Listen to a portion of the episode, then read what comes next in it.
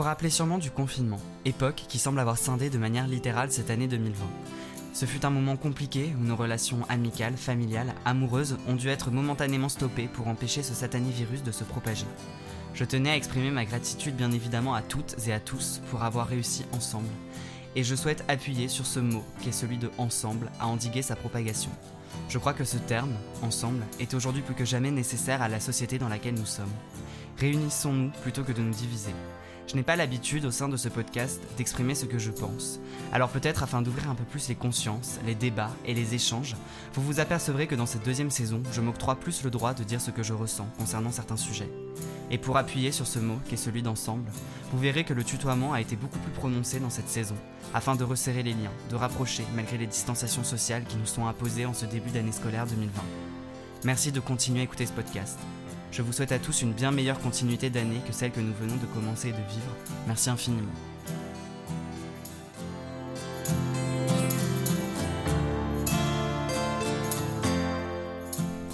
Ce podcast n'existerait pas sans la supervision de Paris Vision Libre, association étudiante visant à aider à la concrétisation des projets étudiants. Alors un immense merci à eux. Merci de soutenir ce podcast et de dérouler la bobine avec moi.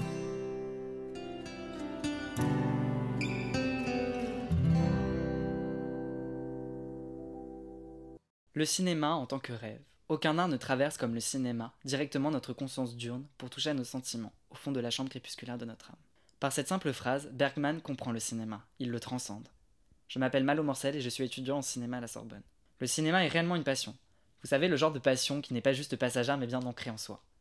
Le cinéma, c'est un peu l'occasion de s'évader, d'échapper à la grisaille, aux violences qui jonchent la société et notre quotidien. J'ai grandi avec cet art. J'ai fait mes premiers pas sur cet art, j'ai versé mes premières larmes sur cet art, j'ai connu mes premiers émois face à cet art. Enfin bref, je vis constamment avec cet art. Selon moi, le cinéma se définit comme l'art avec un grand A.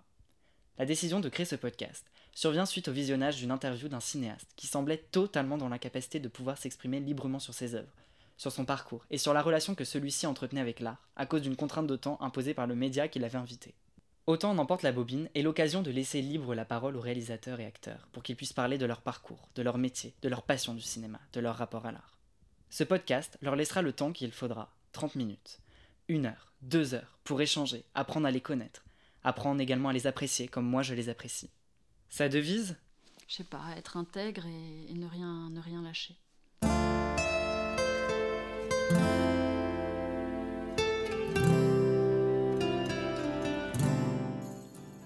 C'est peu de temps après cette étrange période que nous avons vécue au début de l'été dernier qu'Elsa Amiel est arrivée dans le 13e arrondissement pour cet échange et cette interview.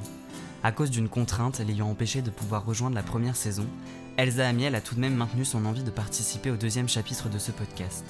C'est avec ce premier enregistrement que je signais officiellement le retour d'Autant en emporte la bobine, et je ne pouvais qu'être heureux de revenir au sein de ce que j'affectionnais par-dessus tout, c'est-à-dire les mots, le langage, l'échange, la parole et cette passion pour le 7 art.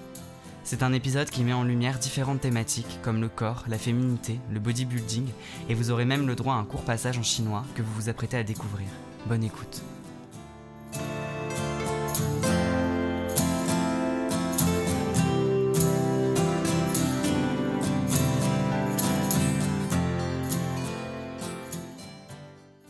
Bonjour Elsa Amiel, merci d'accepter de, répondre aux questions. Tu es née le 14 février 1979 à Paris.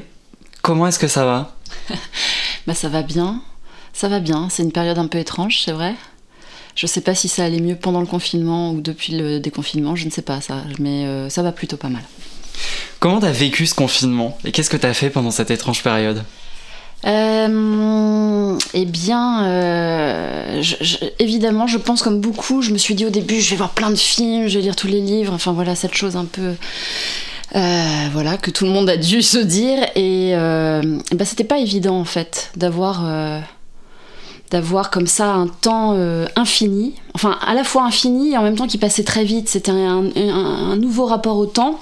Et puis évidemment les perspectives qui tout d'un coup s'assombrissait fortement. Donc euh, se dire bon, à quoi bon? Est-ce que c'est, est-ce qu'en fait c'est bien d'écrire? Est-ce qu'on peut, on va pouvoir continuer à faire des films? Qu'est-ce qu'on va devenir?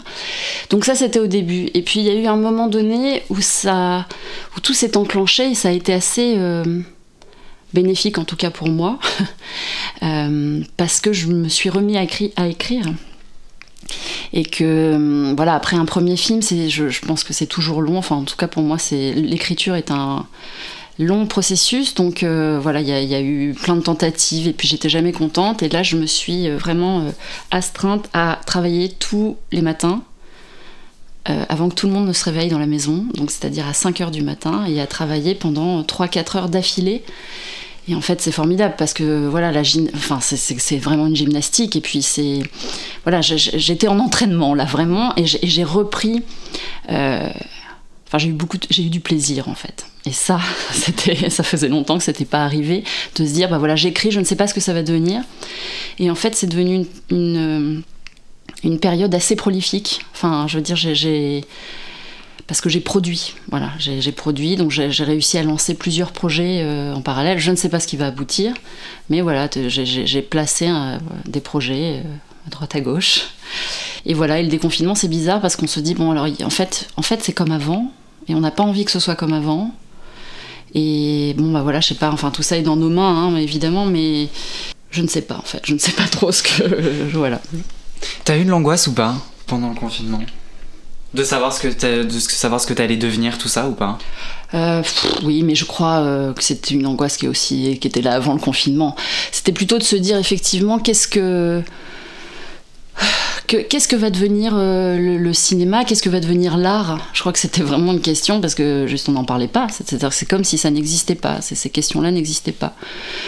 Donc c'était plutôt ça. Après, c'était pas moi, ma personne, parce que ça, c'est une angoisse qui est là souvent et qui est là tout le temps quand on, quand on crée, quand on essaye de faire des films. Vu le temps que ça prend, on se demande toujours ce qu'on va devenir euh, après, après, après. Et le cinéma et l'art va devenir quoi? Encore une fois, c'est dans nos mains. Je pense qu'il y a- plein d'artistes. euh, Enfin, c'est dans nos mains parce que parce que c'est à nous d'être moteurs euh, euh, dans tous les domaines. Mais évidemment, il faut aussi qu'on soit pris en considération. C'est-à-dire que, étant donné qu'on a un gouvernement qui fait comme si ça n'existait pas, ou en tout cas ça n'était pas important, là on est mal dans cette mesure-là. Mais après. Après, il faut se battre, quoi. Il faut se battre. Il faudra peut-être maintenant encore plus se battre qu'avant cette période-là. Et t'as dit que t'avais fait plusieurs projets pendant ce confinement. Ouais. Est-ce que je peux te demander ou pas quel projet t'as commencé Ah, je ne dirais rien.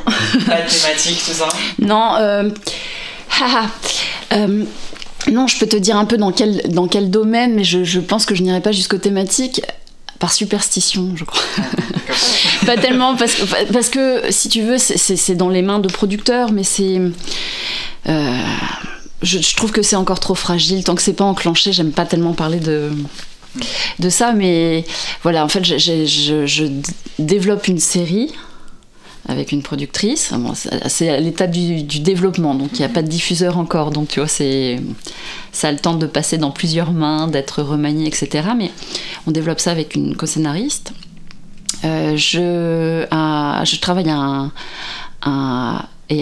deux longs métrages, on peut dire, mais voilà, qui sont vraiment à l'étape du traitement et qui sont dans deux univers complètement différents. Et ça, euh, voilà, un qui- que je porte depuis assez longtemps et euh, bon, je peux dire qu'il est une adaptation d'un roman de, de Faulkner, mais qui est une libre adaptation. hein, ça, je- voilà, j'ai pris, beaucoup de liberté. C'est Si je t'oublie, Jérusalem. J'ai pris beaucoup de liberté par rapport au, au roman.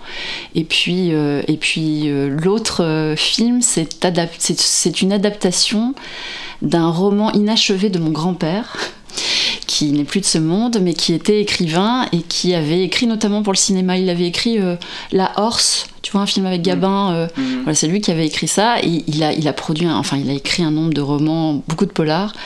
Et voilà, et c'est vraiment une histoire de famille. On s'est attelé à achever le roman et à et en faire un, un potentiel film. Voilà, donc c'est vraiment, mais ça, euh, c'est peut-être le projet où on est le moins avancé encore, mais voilà. On va revenir un petit peu en arrière. Mm. Comment est-ce que tes parents s'adressaient à toi quand t'étais petite? J'ai été élevée dans beaucoup de beaucoup de douceur, je dirais, et, et une grande exigence aussi, parce que mon père, euh, euh, enfin mes parents travaillaient dans le milieu du spectacle, mon père était mime, et donc j'ai grandi vraiment en tournée avec eux, et voilà, et donc on partait euh, souvent de, de lo- de longs mois ensemble. Euh, autour du monde. Mon père donnait ses spectacles. Et donc j'étais euh, j'étais avec eux. J'étais dans un monde d'adulte beaucoup. Et dans un monde artistique. Et dans un monde aussi où le corps était, était la parole. Quoi. Mais il y avait la parole évidemment. Il n'y avait pas que, les gestes. Euh, donc euh, voilà, j'ai été élevée. Ouais, j'ai eu une enfance assez particulière, je crois parce que j'allais pas à l'école. Quand on partait, j'allais pas à l'école. on promettait toujours que je que j'irais dans des écoles, euh, dans les alliances françaises et tout ça, mais en fait, je tenais une journée et je et j'étais très malheureuse à l'école. Et donc, je, voilà, donc en fait, mes parents me faisaient l'école, je crois. Et voilà, ils m'embarquaient avec eux euh, dans leur monde, quoi. Et pourquoi t'étais malheureuse à l'école?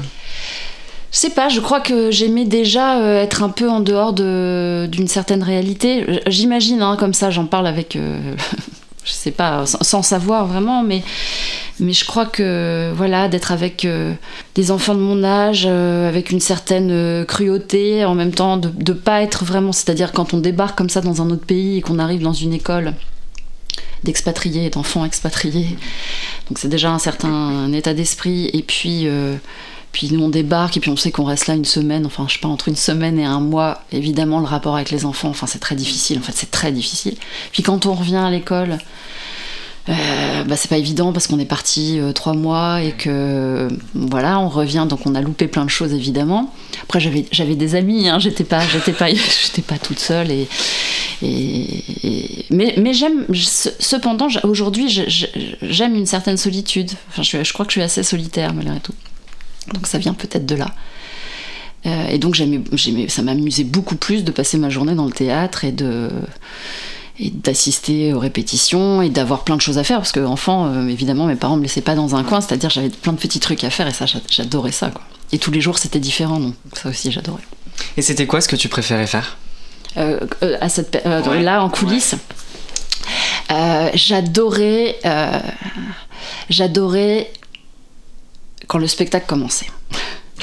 Non mais j'adorais parce que j'étais évidemment dans les coulisses et c'est-à-dire que moi j'allais pas sur scène enfin enfant j'allais pas sur scène après adolescente j'ai eu un numéro euh, euh, dans le spectacle de mon père et enfant je, je, faisais euh, mes doigts faisaient une apparition donc tu vois c'était vraiment mais j'adorais ce moment parce que en fait il y avait un énorme trac et c'était ah, c'était terrifiant mais c'était excitant quoi. Voilà, donc ça j'adorais. Puis je crois que ce, un des moments que je préférais dans le spectacle, c'était quand j'avais justement mon apparition des doigts, comme ça. Mais en fait, c'était tout un numéro euh, qui s'appelait Love Story. Et en fait, c'était un paravent noir, voilà, derrière lequel mon père était caché. Et en fait, il était sur le bord comme ça du paravent et il faisait toute une histoire avec des doigts qui en fait s'installaient en haut du paravent. Et donc ça ne se passait tu vois, s'il y avait une poursuite sur les doigts, difficile hein, de parler, euh, voilà, mais il y avait une poursuite sur les doigts, et donc les doigts racontaient une histoire et une histoire d'amour. En fait, c'est une histoire de couple, mais juste avec les doigts. Et ça se terminait. Ils avaient des petits bébés. Et les petits bébés, c'était moi. et j'adorais ce moment parce que c'était la fin du spectacle. C'était le dernier numéro. Donc mon père était beaucoup plus relaxé qu'en début de spectacle. Que moi, j'étais toute petite, juste euh, voilà, à côté de mon père, enfin sous mon père, et donc je le voyais, il était transpiré parce qu'il venait de se... C'était après une heure, une, heure et demie de spectacle, il transpirait. et, et je sais pas, c'était c'était vraiment un petit cocon comme ça, un, joyeux souvenir d'enfance, quoi. Et tu dis qu'adolescente, as eu un rôle plus important? Ouais, j'avais écrit un, un, numéro avec des masques neutres. Euh, donc ce sont des masques blancs qui n'expriment euh, rien. Et donc c'est vraiment le corps qui est important. Et c'était euh, c'était c'était une rencontre en fait. voilà que je, que je jouais donc moi avec un masque neutre et j'avais un autre masque neutre. Je jouais avec un masque neutre comme ça à la main. Enfin voilà, il y avait plein de, de positions avec le masque. Mais c'est drôle parce que quand j'en parle aujourd'hui, le mime c'est quelque chose qui qui quasiment n'existe plus. Enfin, il y a James Tiré encore, évidemment, qui, qui arrive à. Qui, enfin, qui a fait revenir le, mime. Mais quand je parle de tous ces numéros, je me dis, donc, c'était vraiment un autre siècle, c'est le, le, cas de le dire. Quelle est la figure ou l'expression que tu mimes le mieux Alors, pas l'expression, ça c'est sûr. Euh, ou l'émotion Non, parce que tu sais, en fait, enfin, il y, a différents genres de mimes, mais euh, le mime que pratiquait mon père, c'était vraiment le, visage n'exprimait rien. C'était que le langage du corps. C'était assez unique. Parce que même euh, le mime Marceau qu'on connaît tous, euh, bah, il avait un personnage, son personnage de Bip, justement, avec le, visage blanc. Mon père n'était pas maquillé. Mon père, c'était mhm. vraiment, il était. Euh, donc, il y, avait pas. Il y avait beaucoup d'émotions, il y avait beaucoup de poésie, mais il y avait pas. Ça ne passait pas par le, par le visage. Par le, donc, tout passait par le corps. Et ce que je sais le mieux faire, je je sais pas. Je suis un peu rouillée aujourd'hui. Qu'est-ce qu'on entend le plus aujourd'hui et qui a le plus d'impact sur notre société? Le silence ou la voix? Le silence, je dirais. Parce que la voix, c'est tellement. Il y a beaucoup de conneries et il y, a trop de choses qui se disent, donc euh, on n'entend plus rien. Et ce qui est terrifiant, moi, je crois que c'est le silence. Des choses dont on ne parle pas, des drames de d'aujourd'hui. Enfin, voilà, rien que le sort des réfugiés, je trouve qu'il y a un silence. Euh, assourdissant, quoi. C'est inadmissible, quoi. Est-ce que tu as une anecdote à délivrer sur le mime qui, qui un... qu'on ne connaîtrait pas? C'est dur comme question. J'ai remarqué que tes invités disaient beaucoup ça. C'est difficile comme question. Il y a toujours un moment où on dit Oups euh, euh, Une anecdote sur le mime, oh là là. Oh là là, c'est difficile. Euh, je peux raconter quelque chose, effectivement.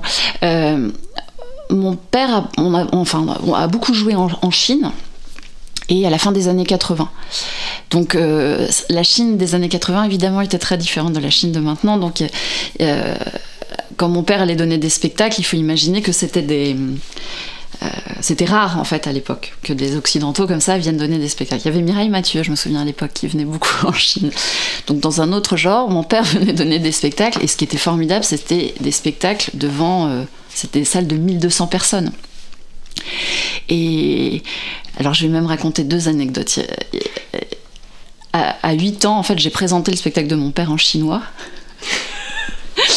parce que euh, mon père devait le présenter parce qu'ils aiment beaucoup, enfin, ils aiment beaucoup qu'on présente justement le spectacle, c'est comme une marque de respect. Et, voilà, et donc mon père avait pris des cours et en arrivant en Chine, on lui a demandé de, bah voilà, de, faire le petit, mot là. Et donc l'interprète était à côté de lui, et donc mon père commence et l'interprète se décompose en disant on comprend rien. Enfin, c'est, enfin tout ça très poliment, mais c'était impossible. Et moi, pour m'amuser, je répète les, les, les, mots que lui dit. Et là, il me regarde, il dit C'est elle qui m'a présenté. Et donc c'était très drôle parce que je me suis retrouvée dans la tournée chinoise à présenter le spectacle en chinois. Donc ça, évidemment, il faut imaginer, j'étais une petite blonde. 8 ans, 9 ans Ouais, j'avais, j'avais, euh, j'avais 8 ans. Ouais. J'avais les cheveux blonds, longs jusque-là, donc c'était, tu, vois, encore une fois à l'époque, tu vois, je passais la journée, les gens me caressaient les cheveux parce que c'était, c'était pas courant, disons. Et donc je présentais le spectacle en chinois. Donc évidemment, ça faisait de l'effet. Voilà, ça c'est la première anecdote, c'est assez drôle que c'est un texte dont je me souviens toujours, donc tu vois, c'est quand même un truc. Ah ouais mais j'ai, Est-ce que je peux te demander de nous le dire ou pas Ouais, bien sûr, mais les Chinois qui écouteront euh, vont, se, enfin, vont dire on ne comprend rien, hein, parce que je l'ai déjà testé. tu vois, quelquefois je fais un peu ma crâneuse et je dis je sais parler quelques mots de chinois, mais à chaque fois ils, sont très très polis, mais je crois que j'ai perdu l'accent. Alors je vous le fais maintenant Ouais. Ok. 纽什门新什门，你们好，我是分钟西。 在处理演出，我刚学到两句中府，我是瓦解词。演出有利于大家与 Le Havre 在周望，感谢你们这亲切待，祝大家晚安，谢谢。Eh ben, tu sais que tu parles très bien parce que moi j'ai fait 10 ans de chinois. Si. si, et c'est vraiment, si, si, si, si, c'est bien. Si, si, franchement, c'est bien. T'as compris quelque chose Ouais. J'ai compris quelques mots. Après, je, peux pas dire que j'ai tout compris. Mais euh, si, si. Ok. Ouais. Et la deuxième anecdote? Oui, pardon, parce que c'était pas du tout sur le mime, j'ai fait un truc un peu genre moi, moi, moi. mais, euh, euh, oui, alors le, mon, père avait un numéro de cosmonaute dans le, dans le mime, euh, dans le spectacle, pardon. Son spectacle s'appelait Un jour la Terre, et en fait c'était l'histoire d'un cosmonaute qui revivait le Big Bang, et après c'était vraiment toute l'histoire de l'évolution de, de, l'humanité. Et quand il faisait le cosmonaute, il y avait un moment donné où il arrivait sur la Lune, et donc il était assis comme ça, et il détachait sa ceinture, Et il jouait tout de suite la pesanteur, vous voyez, Mhm. c'est-à-dire il faisait ça et le corps.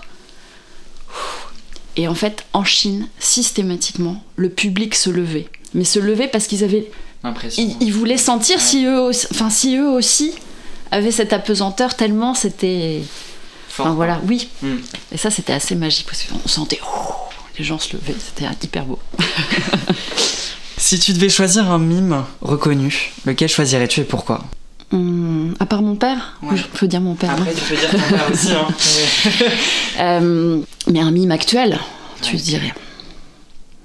Bah, j'ai cité James Thierry que je, je- que j'apprécie beaucoup au théâtre, enfin que je trouve que c'est vraiment extrêmement inventif et, et merveilleux. Euh, euh, Pierre Était, voilà, moi je trouve que ça c'est un, un génie absolu. Pourquoi? Euh, J'aurais pu citer Chaplin aussi, hein, mais voilà, je vais parler d'un trop méconnu et trop. Enfin, c'est fou, moi je trouve que c'est vraiment un génie qui- et on est passé complètement à côté, quoi. Encore aujourd'hui, on, on le connaît très peu. Et en fait, quand on regarde ses films, ce sont des petits bijoux. Là, j'ai revu Yo-Yo il y a pas très longtemps, c'est.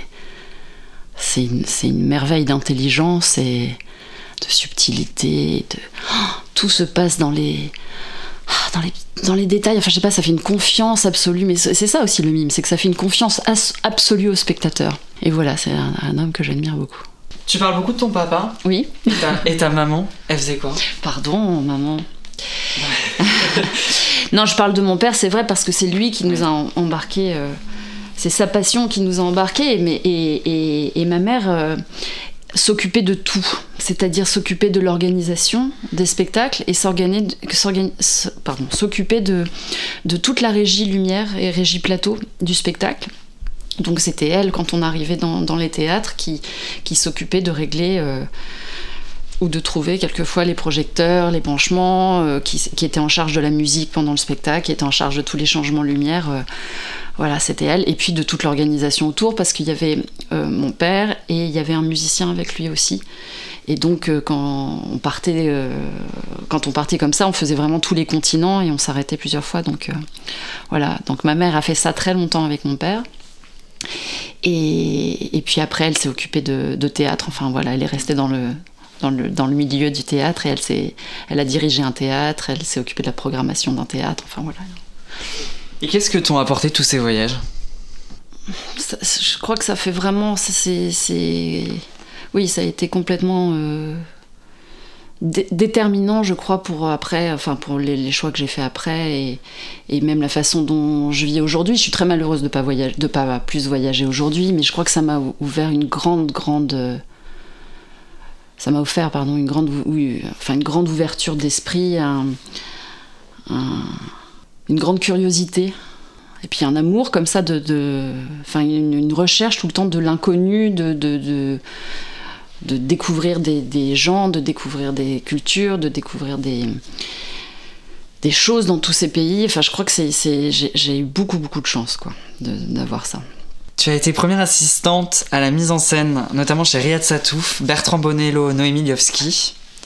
Que penses-tu avoir apporté à ces films, que sont par exemple L'Apollonie, Souvenir d'une maison Claude, Camille Redouble, Saint-Laurent, si je me trompe pas Et en fait, à quoi est-ce qu'on reconnaît ta patte d'assistante euh, Enfin, je sais pas, c'est eux qui m'ont beaucoup apporté, hein, mais. euh, Oui, donc je pense qu'on reconnaît pas du tout ma patte d'assistante. Euh, Quand on voit les films, on peut pas se dire Ah, l'assistana, ça c'est Elsa Amiel. Après, avec les réalisateurs, ce que j'ai toujours essayé de faire, c'est d'être vraiment à l'écoute de leur envie, de leurs besoins. Je parle de ça sur l'organisation, de se dire dans quel ordre on tourne les choses, euh, par quoi il veut commencer, par quoi le réalisateur veut commencer, euh, qu'est-ce qui serait euh, intelligent de penser pour, pour justement le, pour la mise en scène en fait. Et ça, j'ai toujours, euh, toujours pensé à ça en premier. Évidemment, quand on est assistante, on doit avoir aussi le souci de, de, de l'argent, enfin je veux dire de la production, de se dire évidemment faut faire les choses pas que pour la mise en scène parce que euh, parce qu'il y a des contraintes économiques qui sont très lourdes et qu'il faut prendre en compte, évidemment. Mais euh, mine de rien, voilà, c'était se dire comment on pense le film le plus intelligemment pour que le réalisateur soit le, se sente le mieux possible, que les acteurs aussi se sentent le mieux possible, enfin que, que, tout ça soit extrêmement euh, cohérent à tous les niveaux, et aussi qu'il y ait une grande communication euh, dans l'équipe, c'est-à-dire ne pas faire trop attention euh, aux égaux de chacun, c'est-à-dire en tant qu'assistant, on le sait et il faut le gérer, mais c'est-à-dire surtout de, créer cette chose-là qui fait qu'on fait le film ensemble. Et il y a, des choses assez magiques. C'est vrai que par exemple le film Saint-Laurent, puisque tu l'as cité, c'était assez magique, mais évidemment tout ça euh, repose beaucoup sur le, le, talent de Bertrand et, aussi sa capacité à rassembler les gens. C'est-à-dire qu'on était une équipe qu'il qui connaissait. C'est-à-dire, c'était vraiment, on se connaissait tous. On avait, eux avaient déjà fait beaucoup de films, quasiment les techniciens, je veux dire, avaient fait beaucoup de films ensemble. Moi, c'était le deuxième film que je faisais avec lui, mais euh, on s'entendait très très très bien. Donc il y avait une espèce comme ça de chose qui s'est passée assez magique, où en fait on travaillait tous ensemble pour le film, et c'était un, bonheur de tournage. Et d'ailleurs, Bertrand, il était, il était bien, enfin il était serein sur le tournage. Et ça, si on peut apporter ça à un réalisateur, comme après moi je suis passée de l'autre côté, je, sais... Enfin, je crois que même comme assistante, je, le mesurais, mais pas vraiment à, quel point c'était important d'avoir cette, oh, cette chose, cohésion. Mm. Est-ce qu'il y a un réalisateur avec lequel tu as aimé tourner et un avec lequel tu as le moins aimé tourner? Oh euh, j'ai aimé travailler avec tous les réalisateurs avec qui j'ai travaillé. Non mais alors pardon. je sais, ça fait très. Non, alors euh, pour parler très sérieusement, en fait, euh, j'ai vraiment aimé travailler avec tous les réalisateurs avec qui j'ai travaillé parce que très très. Enfin, j'ai travaillé assez jeune comme assistante et en fait, euh, assez vite, j'ai fait des choix aussi de, des personnes avec qui je travaillais ou je retravaillais. J'ai jamais fait des, euh, choix, enfin, j'ai jamais travaillé sur un film en me disant, bon, bah là, c'est parce que je veux gagner de l'argent et tout. C'est à chaque fois que je me suis dit, ah, ça va m'apporter quelque chose, j'ai envie de connaître son univers et tout ça. Donc, tous, mais à différents endroits avec tous, j'ai eu beaucoup de plaisir à travailler. Après, voilà, je, repense à. Là, j'ai envie de dire avec Mathieu Amalric, parce que parce que c'est le premier qui m'a fait confiance, en fait, qui, m'a proposé d'être assistante, alors que franchement, j'avais, je savais, enfin, j'avais fait un tournage comme stagiaire et que je sais pas par quel miracle j'ai continué à être assistante, mais parce qu'avec Mathieu, ce qui est génial, c'est que c'est vraiment euh, en fait, il m'a apporté beaucoup parce que le premier film sur lequel j'ai travaillé avec lui, qui était le Stade de Wimbledon, il n'y avait pas de scénario, à peine. Enfin, il y avait, quand il m'a proposé le film, il m'a dit c'est l'adaptation d'un roman de Daniel Del Giudice qui s'appelle Le Stade de Wimbledon. Il y a un scénario, mais ça sert à rien de lire le scénario parce que en fait j'ai recopié le livre à peu près, donc tu peux lire le livre. Donc bref, j'arrive avec un objet qui est un peu euh, comme ça, hybride, qui est entre le roman, alors lis le roman, lis le scénario. Le roman est, difficile à lire, enfin de se dire ouais, en fait c'est quoi le film? On lit le scénario, bon ça m'en dit pas plus. Et puis il y a Mathieu qui parle du film, et puis qui dit on va travailler comme ça, euh, voilà, il faut préparer ça, faire ça, puis on va voir. Et en fait chaque soir euh, avant le tournage, on, il mettait au stabilo ce qu'on allait tourner le lendemain. Et en fait, moi, j'ai eu une approche comme ça de, de, de, l'assistant à mise en scène, mais donc c'était, je travaillais avec un réalisateur qui était extrêmement libre, euh, très inventif et tout le temps sans filer. Donc en fait, le fait d'apprendre ça pour après, c'était c'était bien parce que j'étais jamais dans les clous des assistants en fait. Enfin, je, je savais pas comment on était assistante, donc j'ai fait à ma manière et je m'en suis sortie comme ça. Et tu as tourné un court métrage appelé Fatia d'Angelo, qui est sorti en 2007 et qui a pas moins de 4 prix, comme le prix de la mise en scène au Festival de la Ville Urbaine, le prix Bac Cinéma et le prix des collégiens au Festival de Digne-les-Bains, le prix des bibliothécaires au Festival d'Angers et la mention spéciale au Festival de Belo Horizonte. Donc ce film narre l'histoire d'Angelo, qui est un boxeur, qui va revoir en fait sa vie, son parcours tout au long de ce court métrage. On va intégrer ses souvenirs, on va plonger dans sa vie. Quel a été ton plus gros combat dans ta carrière? La chose pour laquelle tu as dû le plus batailler? Pour mon premier film. Pour Pearl, ouais. Oui, mon premier long métrage. Ça, je crois que ça a été vraiment la bataille absolue parce que ça a été extrêmement long d'écrire, de, monter le film. Financièrement, ça a été une, une galère sans nom. J'ai l'impression qu'à chaque étape, ça a été une, une bataille. Il y avait des bâtons dans les roues, pas à chaque fois souvent Oui, il y a eu des choses qui étaient, euh, moi, que je ne soupçonnais pas en fait, euh, principalement dans le financement du film. Mhm. Des choses très très dures qui, enfin, que j'ai entendues et où on s'est vraiment dit qu'à un moment donné, on n'arriverait pas à monter le film. Tu veux un exemple Hmm. Ouais. Euh, non, mais par exemple, tu vois, c'est-à-dire que d'arriver avec un sujet comme ça, de dire, je, voilà, l'héroïne est une bodybuildeuse, eh ben ça, c'était inacceptable. Mais voilà, enfin, c'est ça. Moi, je crois que c'est vraiment le, le plus grand combat, c'est c'est le, c'est le premier film. Parce qu'en fait, malgré une carrière d'assistante, avec les noms que tu as cités et d'autres, eh ben on peut se dire tiens ça va aider enfin je sais pas je, je sais pas si j'y ai cru déjà mais en tout cas j'avais entendu ah, mais ça voilà tu connais telle personne tu as fait ça mais en fait euh, non enfin en fait euh, t'as tout approuvé Toi avec toi-même et. euh, ouais. toi avec toi-même et toi sous le regard des autres et toi avec ce que pensent les autres et ce que pensent les autres du film que tu n'as pas encore fait enfin tu vois c'est très puis à chaque étape tu vois jusqu'à la distribution Ouais. tu te dis voilà euh, Même après, quand il est sorti, non? Bah Il y a le regard aussi spectateur. Moi, j'estime que j'ai pas assez été confrontée au regard des spectateurs. Moi, je préfère euh, qu'on me dise euh, j'ai vu, j'ai pas aimé pour telle raison plutôt que ah j'ai pas eu le temps de le voir. Moi, ça, ça- je trouve ça trop dur pour un film parce qu'on fait des films pour qu'ils soient vus, on fait pas le film pour mettre sur un papier, un CV et tout ça. Donc, euh, Et comment est-ce qu'ils ont été choisis les, Comment les salles ont été choisies? Je ne sais pas, je ne sais pas. Écoute, c'est un mystère. C'est- Enfin, c'est fou parce que tu vois, c'est vraiment la distribution, c'est le dernier maillon de la chaîne.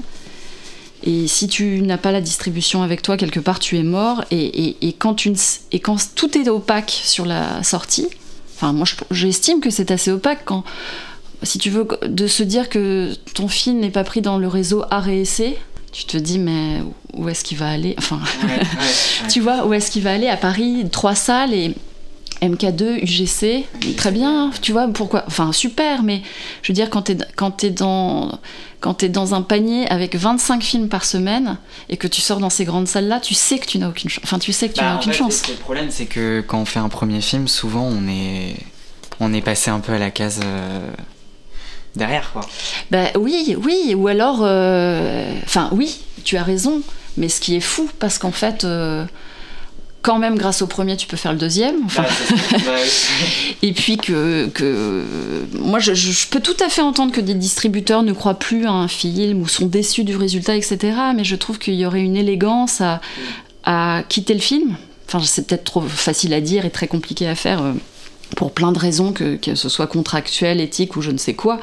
Mais en tout cas, se dire, euh, en fait, à partir du moment où vous avez un film entre les mains, faut vous battre pour lui un minimum, parce que sinon le film est mort. En fait, c'est- vraiment, si on ne se bat pas pour le film, c'est comme à chaque étape, si on ne se bat pas pour le film, le film, il a besoin qu'on le soutienne, quoi. Mais t'as tourné aussi un deuxième court métrage qui s'appelle Ailleurs seulement en 2011. Euh, et j'avais une question par rapport à vos deux courts métrages. Est-ce que c'est une volonté de faire un court métrage Ou est-ce que t'aurais préféré en faire un long métrage en fait? Non, c'était vraiment une volonté de faire un court métrage parce que c'est l'occasion de s'essayer. C'est que justement, on nous demande pas de rentrer dans des cases, de dire euh, mais c'est quoi en fait le genre du film et euh, voilà, c'est-à-dire qu'on se sent beaucoup plus libre. Je crois qu'encore aujourd'hui, c'est possible comme ça. Euh, non, puis j'avais envie, c'est-à-dire que quand ça s'est écrit, ça s'est aussi écrit sous cette forme-là. Et puis je crois que c'est quand même le coup de la carte de visite avec ton court métrage. Je crois que c'est vrai, malgré tout. Enfin, de dire j'ai fait ce court métrage. Ça aiguille un peu sur le style de cinéma que t'essayes de faire. Enfin, voilà. Ok. Est-ce que tu peux. T'as un mot pour décrire Ailleurs seulement ou pas? Et Fascia d'Angelo aussi, si c'est possible. ouais, moi je, je, je sais pas, je, je dirais. euh, euh, sensation pour le premier et sentiment pour le deuxième. Euh, et ça change tout, je crois, dans l'écriture. C'est-à-dire de, de- faire un film sensoriel, peut-être sensoriel plutôt que sensation. Euh, pour le premier, qui était une vraie volonté de voilà d'e- d'essayer comme ça de de capter des choses de l'ordre du sens, des sens et du sens dans le silence. Et le deuxième, eh ben voilà, de, de se dire qu'à partir des sentiments, qu'est-ce que t'écris et, et je suis tombée dans quelque chose de de plus naturaliste, je crois, qui me correspond moins. Et où j'essayais tout le temps d'aller vers quelque chose qui nous décollait de la réalité et où je voilà, il y avait un peu hum, quelque chose de contradictoire, je crois, dans l'écriture contre lequel je me suis je, je me suis battue dans le film. Donc, on a parlé de ton premier film Pearl. Donc, euh, je, donne vite fait le, pitch. Léa Pearl, bodybuilder, s'apprête à concourir pour le titre de Miss Even, mais son objectif se voit être contrecarré lorsque son ancien compagnon lui délègue la charge de son fils Joseph quelques heures avant le concours. Pourquoi tu as voulu te lancer dans la réalisation de manière solitaire? C'est-à-dire solitaire, tu veux dire quoi? Bah euh, souvent, euh, enfin il y a certaines réalisations, on va voir, il y a deux, deux, deux réalisateurs, par exemple Olivier Nakache et et Olivier, Olivier Toledano et Nakash. Toledano Nakash. euh, et du coup, pourquoi est-ce que est-ce que c'était une volonté de vouloir être toute seule ou pas? Je crois que c'est très difficile d'être à deux en fait, surtout.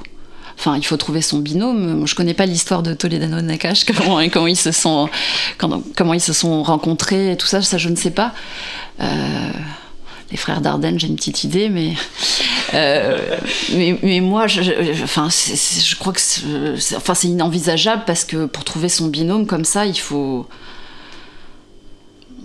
Bah, je crois que c'est des histoires de, de, longue haleine en fait. Et, et moi, c'était assez évident que ça allait se, que ça allait être moi qui allais réaliser. Après, j'ai, été accompagnée euh, à l'écriture à un moment donné.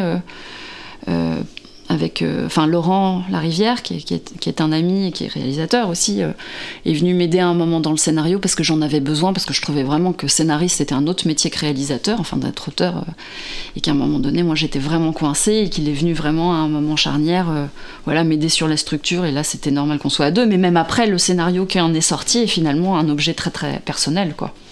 Est-ce que tu as entendu des stéréotypes? Sur, euh, ou des clichés qui t'ont marqué sur les femmes, sur le bodybuilding et sur les bodybuilders? Euh, Oui, bien sûr, tout le temps. Bah, surtout quand on s'attaque à un sujet comme ça, en fait, on est, on est soumis euh, aux stéréotypes, aux clichés. C'est pour ça que les, financiers, les gens qui, enfin, qui financent les, films en ont eu peur, je pense, c'est de se dire Ah non, mais une femme qui fait du bodybuilding, c'est pas une femme. Ah ça, je crois que c'est le truc que j'ai le plus entendu. Hein. Mais oui.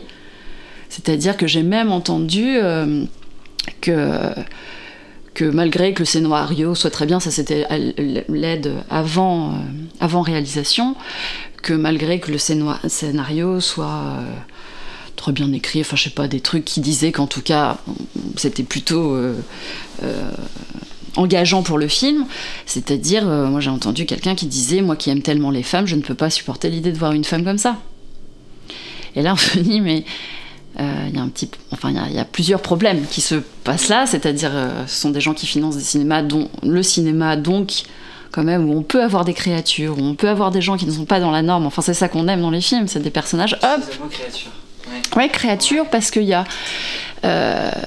Hein, non, non, je t'en prie. Bah, oui, créature, parce que euh, parce qu'il y a quand même une transformation, il y a une création. Euh, c'est-à-dire que moi, ce que, je trouve assez fascinant dans le bodybuilding, c'est que euh, ces gens-là qui font ce sport vraiment se créent un nouveau moi, c'est-à-dire développent une, un corps et une personnalité qui n'est pas celle avec laquelle ils ont grandi et qui y a vraiment l'idée de l'autocréation comme ça, donc je dis créature en fait. Euh, donc voilà, donc oui, pour revenir aux stéréotypes, enfin aux, clichés, tout ça, oui, j'ai entendu que ça. Euh, mais même après sur le plateau, euh, pas forcément des techniciens, mais des gens qui étaient là, de l'hôtel dans lequel on est tourné, de un truc, c'est un truc comme ça qui est dans l'air, qu'on se dit, voilà, une femme c'est pas ça. Et Julia Faury, qui est l'actrice du film, elle le vivait comment ça? Écoute, elle est très forte. Après, euh, elle est très forte. C'est-à-dire que elle, elle assume totalement. C'est-à-dire à tel point qu'elle se, c'est sa manière à elle de se sentir femme, en fait. Donc, euh, elle, son, son, discours, en tout cas, c'est de dire, euh, s'ils m'aiment pas, tant pis pour eux. Mhm. après, je pense que c'est beaucoup plus compliqué parce que c'est-à-dire que c'est quand même constamment le regard des autres et c'est pas un regard bienveillant dans la, la plupart du temps. c'est un regard qui juge. C'est mais même dans, dans, le milieu même, tu vois, les hommes qui font du, bodybuilding, euh, sur les femmes de cette catégorie-là, c'est compliqué. De, de, musculature, parce que ça va aussi un peu sur leur terrain. tu vois, on peut se dire la force comme ça, ça, ça appartient à l'homme. Eh ben, eh ben, pourquoi? Enfin, tu vois, eh bien, il y a aussi des femmes qui, en fait, vivent leur féminité comme ça. Ça, je trouve ça assez beau. Bah ouais. Et c'est ce qu'elle disait que. Enfin, ce que tu disais tout à l'heure. Enfin, moi, j'ai regardé une interview aussi de Julia Faury qui disait qu'elle laissait exprimer effectivement sa féminité par le biais de ses muscles. Et toi, comment tu exprimes non pas ta féminité, mais ta personne? Par l'image, le langage ou la gestuelle? Vous avez vu, je bouge beaucoup avec, euh, je parle beaucoup avec les mains, mais, mais je crois que par l'image et par les et pas par mon euh, par les images que je que j'aime faire. Le langage, je trouve ça compliqué. Euh, et la gestuelle, oui probablement, mais je crois que vraiment mon moyen d'expression, c'est de faire de l'image en fait. Quelle vision avais-tu avant du monde du bodybuilding et après le tournage? Est-ce que ta vision, elle a évolué ou pas? Elle a évolué pendant l'écriture, en fait. C'est-à-dire que très honnêtement, avant, c'était un milieu qui ne m'avait jamais intéressé, même jamais attiré. Et je n'y connaissais rien. Et en fait, c'est un déclic vraiment euh, au moment de l'écriture. euh, euh, Enfin, quand je, cherche un sujet, j'ai envie d'approfondir cette question du corps, et que je tombe sur ces photos là de, de, de prises par un photographe allemand, où je me dis ah, il y a- quelque chose quand même qui me qui m'intrigue. Euh, mais c'est peut-être la femme d'abord, pardon, c'est peut-être la femme d'abord euh, qui, m'intrigue plutôt que le sport. Enfin, c'est la, femme dans ce sport qui m'intrigue. C'était des photos comme ça euh, en, taille de femmes américaines juste avant de monter sur, sur la scène pour la compétition, donc ultra maquillées, avec le corps tanné. Et en fait, c'est une vision qui m'a bouleversée parce que bon, j'avais toujours un certain dégoût, le mot est un peu fort, mais en tout cas une certaine répulsion comme ça, parce que c'est dur quand même de, voir ces visages très très marqués, ces corps surdimensionnés comme ça. Mais ça me, ça me bouleversait, enfin j'étais émue par cette vision-là, parce que je, je me disais, mais qu'est-ce que c'est l'histoire de ces femmes en fait? Quel était ce corps avant et qu'est-ce qu'elles sont, comment elles sont devenues? Cette femme-là. Et donc j'ai commencé à creuser et en fait là ça m'a ça m'a passionné. Puis surtout enfin j'ai découvert un monde vraiment. Euh, alors qu'avant je me disais bon bah ce sont des gens qui vont sur scène.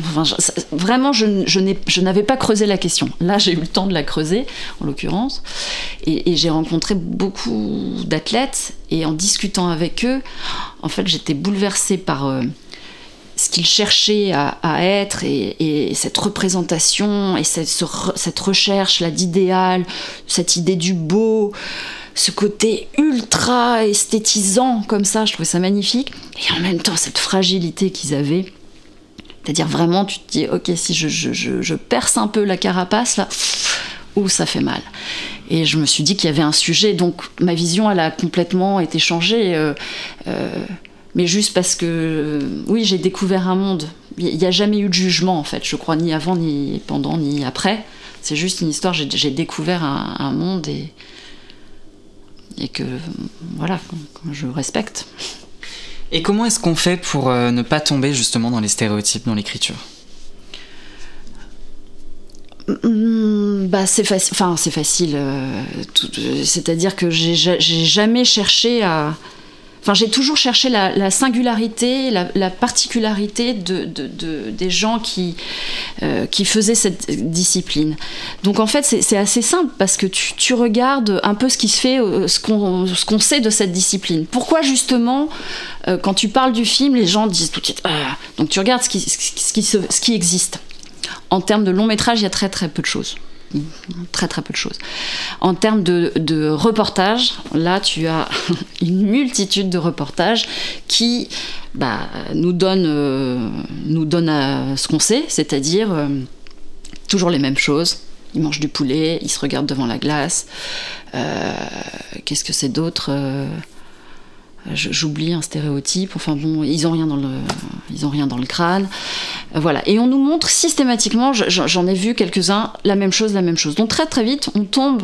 Voilà, le, bodybuilding, c'est quoi? C'est ça.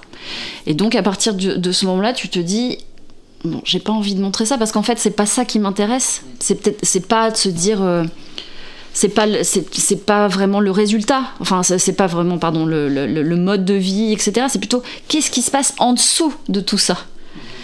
Et ça c'est ça qui m'intéressait et qui me qui m'a donné envie de faire le film dès le début, ce que je te disais, d'être sous la carapace.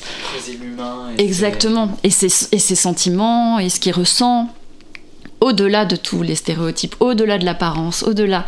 Voilà, nous, la, première vision qu'on va avoir de cette femme, c'est bon, c'est cette espèce de masse comme ça. Ok, maintenant découvrons la femme qui a, qui a là-dessous. Donc c'était facile en fait de pas tomber dans, je trouvais, dans les stéréotypes. Est-ce que le nom du personnage, Léa Pearl, c'est une volonté d'accentuer une féminité qu'on peut oublier ou pas? Ou la mettre en lumière en tout cas?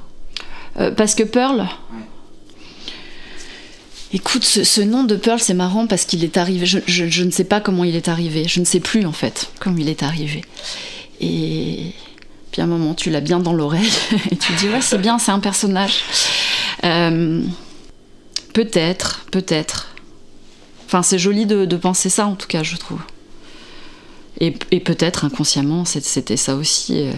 Aussi parce que je sais pas, après je me suis surpris à faire des, mauvais jeux de mots en disant non mais il va falloir trouver la perle. Tu vois, tu dis oui. mais en l'occurrence c'était vrai, tu vois, il va falloir trouver la perle quoi. Et bon, voilà, je, je, sais pas. Je sais pas parce que je n'arrive plus à me souvenir comment ce, nom est arrivé. J'ai vu que le casting il avait eu lieu en Europe, au Canada et aux États-Unis. Pour quelle raison ces trois pays-là? C'était très compliqué justement de trouver la, la perle. Non, c'était très compliqué parce que c'est un monde. Euh, euh, je veux dire, il y a très très peu de femmes de cette catégorie-là. Et c'est mais par contre, il y en a dans tous les pays. Donc il fallait aller les trouver, ces femmes-là.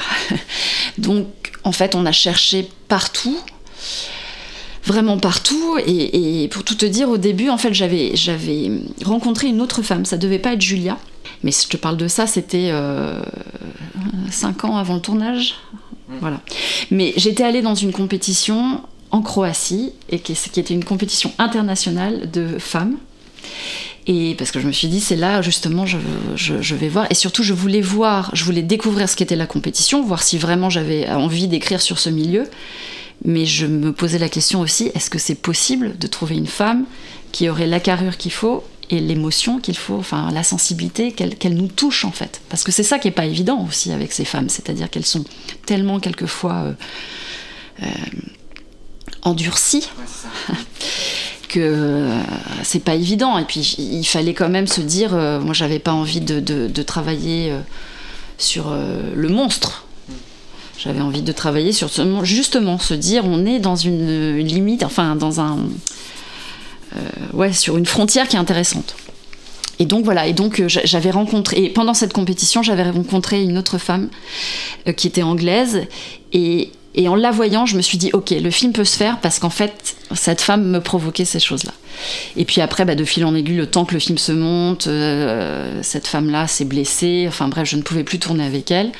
donc je suis repartie en casting pas toute seule parce que là j'étais un peu épuisée des compétitions, puis je voyais plus rien, avec l'envie comme ça de faire le film, de pas savoir si ça peut se faire, donc se dire tu peux prendre n'importe qui, parce bon, bref, il fallait être un peu aidé. Donc on a envoyé quelqu'un, enfin on avait quelqu'un aux États-Unis, on avait un agent aux États-Unis qui est allé voir les compétitions aux États-Unis, pareil au Canada. Et puis après, on a lancé un grand, grand casting par, euh, via euh, Facebook. Donc j'ai parlé avec des filles vraiment sur toute la planète, ce qui était très très difficile. Et en fait, Julia, je l'ai rencontrée à une compétition. Et, voilà, elle m'a plu quoi. Elle m'a plu, on a fait des essais, elle était émouvante et c'était parti. Et pourquoi du coup prendre une actrice non professionnelle? Eh bien, euh, parce que je pouvais pas prendre une actrice. Non, mais tu vois, c'est-à-dire aucune actrice ne pouvait atteindre ce niveau de de musculature. Oui, c'est le travail d'une vie. Tu vois, évidemment, hein, c'est vrai que les producteurs auraient adoré à un moment donné. Ils disaient, alors qui on peut, à qui on peut penser? Isabelle Huppert. Elle peut tout faire, elle peut tout faire. non, mais tu vois, c'était impossible parce que effectivement, il fallait se dire que non seulement l'actrice euh, bah, devait avoir cette musculature, donc ça veut dire s'entraîner 4 ans, tous les jours, avoir un régime de folie, euh, céder avec des produits probablement, et puis ça a un effet irréversible, tu vois, c'est-à-dire pour perdre ça après, tu, prends, tu prends de l'eau, tu prends de la graisse, tu grossis, et puis ça veut dire ne faire que ça. Donc tu vois, une actrice où tu dis, euh, tu t'arrêtes pendant 4 ans et tu deviens bodybuildeuse pour un premier film, enfin, quel que soit le film d'ailleurs, je pense. Donc c'était impossible. Et, je trouvais aussi, enfin c'était important, ça faisait partie de la part de vérité, c'est ce qui m'intéressait aussi, c'était de prendre une vraie bodybuildeuse qui connaissait ce milieu par cœur, d'aller chercher justement euh, euh, sa part de, de, voir où il y avait un lâcher prise avec elle et que ça faisait partie de l'écriture du film en fait, de se dire euh, on travaille avec une, une vraie bodybuildeuse et pas une actrice et on la confronte avec des vrais acteurs et avec une situation de fiction, mais sa part de vérité va aussi nourrir le scénario, quoi. Alors, j'ai vu aussi que l'actrice, du coup, Julia Faury, du coup, elle devait garder un corps en adéquation avec euh, ce qu'elle faisait. Donc, je pense qu'elle, je crois qu'elle devait s'entraîner 6 heures par jour, 7 heures? 6 heures. 6 heures. Et comment est-ce que du coup, t'as fait pour concilier à la fois son métier avec le plateau? C'était un enfer. non, c'était un enfer parce que si tu veux, euh, quand on a préparé le film, c'était vraiment. Euh, moi, je disais attention, attention. Euh, en plus, ne vivant pas avec elle, n'étant pas à côté d'elle, je me rendais pas compte à quel point. Enfin, tu vois, quel était le rythme, qu'est-ce qu'il fallait, enfin, qu'est-ce qu'il fallait absolument respecter. Et qu'est-ce que euh, le cinéma allait permettre Bah non, ça, on peut faire une petite, voilà, entorse à, à la rigueur de l'entraînement. Mais en fait, non, non, non, non, non. Tu, fais absolument aucune entorse, en fait.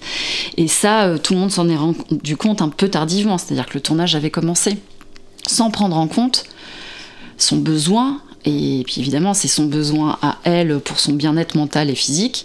Et puis le besoin pour le film, tu vois, de, se dire, mais ouais, mais en fait, elle doit jouer en maillot. Enfin, elle est en maillot tout le temps, donc il faut que qu'elle soit parfaite, ou en tout cas qu'on puisse jouer avec les périodes de sèche, pas de sèche. Et donc en fait on s'est on s'est rendu compte de ça bah, dès les premiers jours, donc c'était vraiment panique à bord. Et moi j'ai dit, bah, on, remet euh, priorité à l'entraînement. Parce que si elle, elle s'entraîne pas, elle va pas bien. Donc elle est pas bien sûr dans les séquences parce qu'elle pense qu'à l'entraînement qu'elle ne peut pas faire. Et puis en plus son corps se gonfle d'eau et de graisse très rapidement. Ah ouais. Ah bah hyper rapidement. Ah non mais c'est fou, hein, je t'assure. C'est-à-dire que petite parenthèse technique, mais les, bodybuilders, quand ils sont en compétition, donc ils arrêtent, euh, enfin euh, ils changent de régime juste avant de monter sur, euh, sur scène, 48 heures avant, et, et, ils boivent plus 24 heures avant, du tout. C'est-à-dire ils boivent tu vois, la, la moitié d'un café à un moment donné, ou un peu de whisky parce que ça active le sang dans les veines, donc euh, tu vois. Et tout ça pour justement s'assécher. Quand ils sont sur scène, ils ont vraiment la peau qui est collée aux muscles, qui est collée aux veines, et c'est parce qu'il n'y a plus d'eau dans le corps. Donc ils prennent des diurétiques et ils boivent plus, etc. Et ça, évidemment, tu peux pas garder cette euh, condition euh, pendant huit semaines, pendant un tournage. Donc nous, on devait aussi prévoir ces moments, enfin ces moments-là. On avait besoin qu'elle soit vraiment sèche. Et, et oui, et, dans la nuit, euh, quand ils ont fini leur compétition, euh, les, bodybuilders, en général, évidemment, ils se jettent sur la nourriture parce que tu vois, ils se sont privés et tout ça. Et alors après, t'entends des histoires, j'ai jamais vérifié vraiment, mais j'avais rencontré un, bodybuilder, une espèce de montagne comme ça, qui mangeait, mais je t'assure, c'était. Il mangeait des montagnes de riz comme ça. On était au restaurant avec lui. Et il était plus en compète, il mangeait, mais vraiment, c'est-à-dire on apportait des plats, c'était des montagnes de poulet, de trucs. Et lui, il me dit À moi, dès que je finis une compète, je prends 8 kilos dans la nuit. Après, c'est peut-être la légende. Mais ce que je veux dire, c'est que très très vite, non mais très très vite, il regonfle, tu vois, parce que juste, il y a, bah, y a de l'eau, tout d'un coup, il y, a la graisse qui se forme. Et donc, Julia, si, si pendant deux jours elle faisait pas de la gym, puis après c'est des natures aussi, tu vois, physique, des morphologies, et bah hop, ça, ça vrillait. Donc nous, au bout de deux semaines, c'était, enfin, j'ai dit, c'est pas possible. En plus, Julia, elle pétait un plomb parce qu'elle était en manque. Tu vois, c'est un réel manque. Et là, on a mis en place, effectivement, euh, elle se levait à 4 heures du matin, elle allait s'entraîner une heure et demie, elle arrivait sur le plateau, on l'a préparée, elle prenait, elle prenait une douche, pardon, elle arrivait sur le plateau, maquillage, coiffure, euh, habillage, euh, on tournait, le midi, on s'arrêtait 3 heures, ce qui est un enfer sur un tournage, surtout quand elle, tu vois, c'est le premier rôle. Elle allait s'entraîner, pareil. Rebelote, elle revenait, on la repréparait. Et puis, euh, fin de journée, euh, quand on avait terminé, elle repartait faire une heure et demie de cardio. Donc elle dormait peu, mais et puis on lui a, on lui a repris un coach pendant le, pendant le tournage pour que le type, tu vois, nous dise Là, on arrête, elle a besoin de manger, là, elle a besoin. Et c'était un enfer. Enfin, tu vois, je me suis retrouvée à filmer des pots de vraiment des épluchures de clémentine parce que j'avais plus rien à filmer. Alors, après, j'ai recréé des trucs avec le petit, avec Peter Mulan et tout ça, j'ai réécrit. Mais il y a des moments, euh, c'était. C'était dur parce que forcément, c'est un temps qui empiète sur ton tournage, tu vois. Et en plus, comme il y a un calendrier, etc., faut respecter euh, les clous, etc. Ouais, c'est grave. Ouais, ouais, non, non, tu, on peut pas, on peut pas se dire, bah, on prend deux jours en plus. Non, non, tu sais que t'as pas fini ta séquence, bah, tant pis. ok. Ton personnage de Léa Pearl, il est accompagné d'un coach qui va voir un peu la vie à travers elle. Est-ce qu'il vous est arrivé d'être dans cette espèce un peu de rapport dans ce milieu du 7 art, où vous vous êtes senti comme ça un peu... Euh, pas, pas par quelqu'un, mais sous le regard un peu de, de quelqu'un qui verrait la vie à travers euh, vous Toi? Non, parce que là, bon, là, si tu prends l'exemple du film, c'est un, c'est extrême. Enfin, vraiment, j'ai poussé le personnage dans quelque chose de très dur. Euh, et puis, dans vraiment, il, fait d'elle son objet quelque part. Je, je, je, je, crois jamais avoir été objet de, enfin, de, de cette façon-là, d'être soumise ça, jamais. Après, d'être dans le regard de quelqu'un, euh, oui, quand, quand j'ai été filmée, par exemple euh, dans, Nulle par terre promise d'Emmanuel Finkel où j'avais un rôle ça c'était un alors c'était pas du tout il n'y avait pas de rapport du tout d'emprise hein, mais d'être dans le regard de quelqu'un comme ça c'était assez euh, c'était assez troublant mais a posteriori c'est-à-dire que comme sur le tournage j'étais assistante et actrice euh, je réfléchissais pas, c'est-à-dire quelquefois j'étais à côté d'Emmanuel et il me disait euh, tiens tiens tiens mets le manteau de l'étudiante et vas-y tu et puis on il me lançait les indications comme ça et je, je voilà je le faisais. Donc il n'y avait pas de réflexion. Mais c'était drôle parce que en, en, voyant le film après je me suis dit oh, mais c'est tellement intime. J'avais l'impression qu'il avait vraiment capté quelque chose de moi capté, j'ai dit capté, j'ai pas dit pris, mais tu vois, quelque chose qui m'avait échappé et qui était vraiment euh, un peu gênant pour moi. Voilà, mais après, des histoires d'emprise, non, non, euh, ça, je, je, je, je, crois même pas avoir été dans la situation, mais je pense que c'est quelque chose que j'aurais fui euh, à tout le. Tu as aussi tourné avec un jeune enfant, Vidal Arzoni, mais il devait avoir 6-7 ans, mm. et qui joue Joseph, l'enfant de Léa Pearl sur, sur le, dans le film. Comment est-ce que tu l'as repéré? Alors c'était un long casting, hein, les, grands castings d'enfants, c'était c'était fou. Mais je l'ai repéré très vite. En fait, il a été euh, trouvé euh, en Suisse. Il a répondu, enfin ses parents ont répondu euh, à une annonce de casting et il est venu. Et ça, c'était un an et demi avant le film, je crois, avant le tournage. Parce qu'on croyait tourner, puis on n'a pas tourné, enfin, etc. Et, et je l'avais trouvé vraiment très à part, en fait, il était, euh, il était marrant, quoi. Il avait, un, il avait un petit look à lui, il avait, euh, il avait préparé une petite danse de hip-hop qui n'avait rien à voir avec rien, mais qui était absolument charmante. Et il avait un univers, tu vois, en fait, il venait tout de suite avec un univers. Et en fait, il était super, et, dans les essais, il, il, était pas mal du tout, on s'est vu. Il avait très peu de concentration en fait, donc c'est ça, moi je me suis dit ça va être difficile parce qu'il y a des grosses séquences, donc s'il peut se concentrer 20 minutes, ça va être... Euh, un peu trop court. Et en fait, euh, eh bien heureusement, finalement, le film a été décalé. On a continué pourtant le casting. Euh, voilà, on a continué parce que je l'aimais beaucoup, mais j'étais pas sûre justement à cause de cette histoire de concentration. Et puis, euh, j'ai demandé à le revoir en fait. Et en fait, c'était formidable parce qu'il avait travaillé les séquences.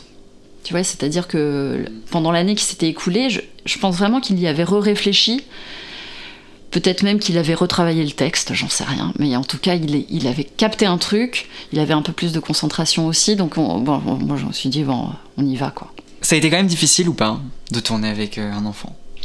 Quand même, malgré tout. Hum, non.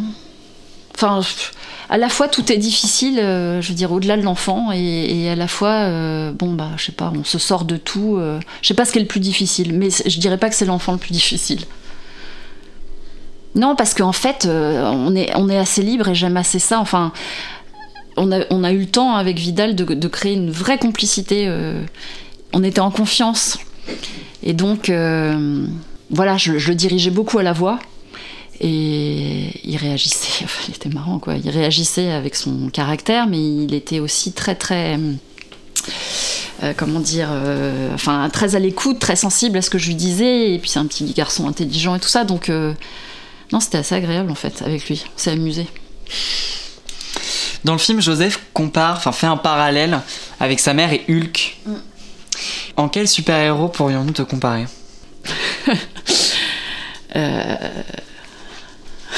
J'en sais rien. Je sais pas du tout. Plus, je suis pas, du... je suis pas très douée en super-héros, moi, alors.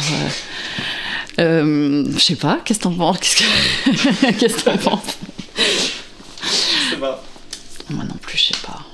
Hmm. Bah, je sais pas du tout. ah, c'est dommage, attends. Euh, bon, peut-être j'y reviendrai. Le bodybuilding, c'est un métier de contraste, où la douleur est présente, mais où la joie prend aussi le dessus au moment où il monte sur scène. Est-ce que le cinéma est un métier de contraste aussi? Oui. Oui, c'est un. Oh. Oui, je crois que d'être réalisateur, je crois que c'est un métier de. Enfin, c'est plein de. d'émotions euh, contraires. Enfin, c'est plein de situations aussi très contradictoires. Euh. Voilà, le fait comme ça d'être entouré d'une équipe et puis en fait d'être infiniment seul quand on est réalisateur. Non, mais ça, je l'ai mesuré en réalisant, c'est-à-dire c'est fou. Hein.